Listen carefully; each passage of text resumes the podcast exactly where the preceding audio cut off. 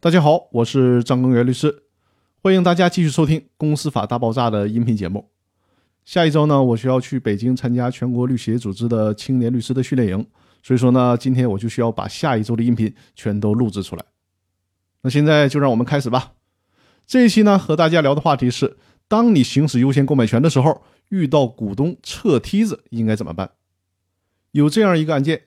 ，A 公司的其中八名股东在二零零九年六月三号的时候呢，在报纸上发布了一个通知，通知内容是通知公司的另外一个股东娄先生。本公司书面通知如下：经过 A 公司董事长方某某提议，董事长方某某召集公司股东会议。会议的时间是二零零九年七月六日。会议的内容是，公司的股东方某某等八名股东在 A 公司的百分之九十三的股权全部对外转让，转让价格为八千万。请您准时参加临时股东会议，并且请您于二零零九年七月六日前对是否受让。也就是说，是否购买其余八名股东的股权作出书面回复。在二零零九年六月二十三号的时候，股东娄某经过了公证处公证，向 A 公司邮寄了一份通知。通知里面明确表示，娄某某愿意以同等条件购买这八位股东所持有的 A 公司的百分之九十三的股权。但是在二零零九年九月十一号的时候，A 公司又召开了一次股东会议，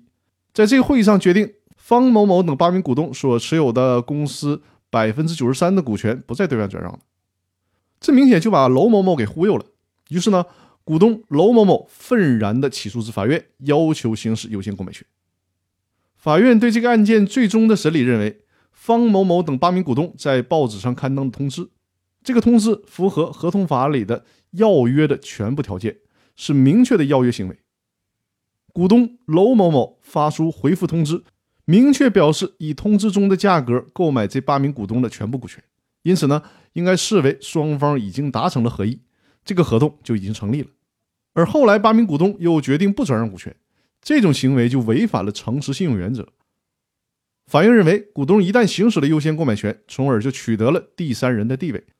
成为了股东转让协议的当事人。因此，出让股权的股东和第三人之间是否解除股权转让的协议已经不重要了。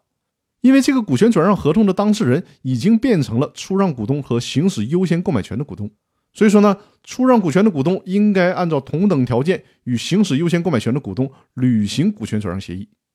这里面需要提示大家一下，在之后的一期音频当中，我提到《公司法司法解释四》的第二十条的规定的时候，大家会发现这个判例似乎和《公司法司法解释四》的第二十条的规定不太一致。其实关于这一点，最高法院给出的解释就是。如果股东滥用这种反悔的权利，法院依然可以判令不得反悔，就像本案当中判决的一样。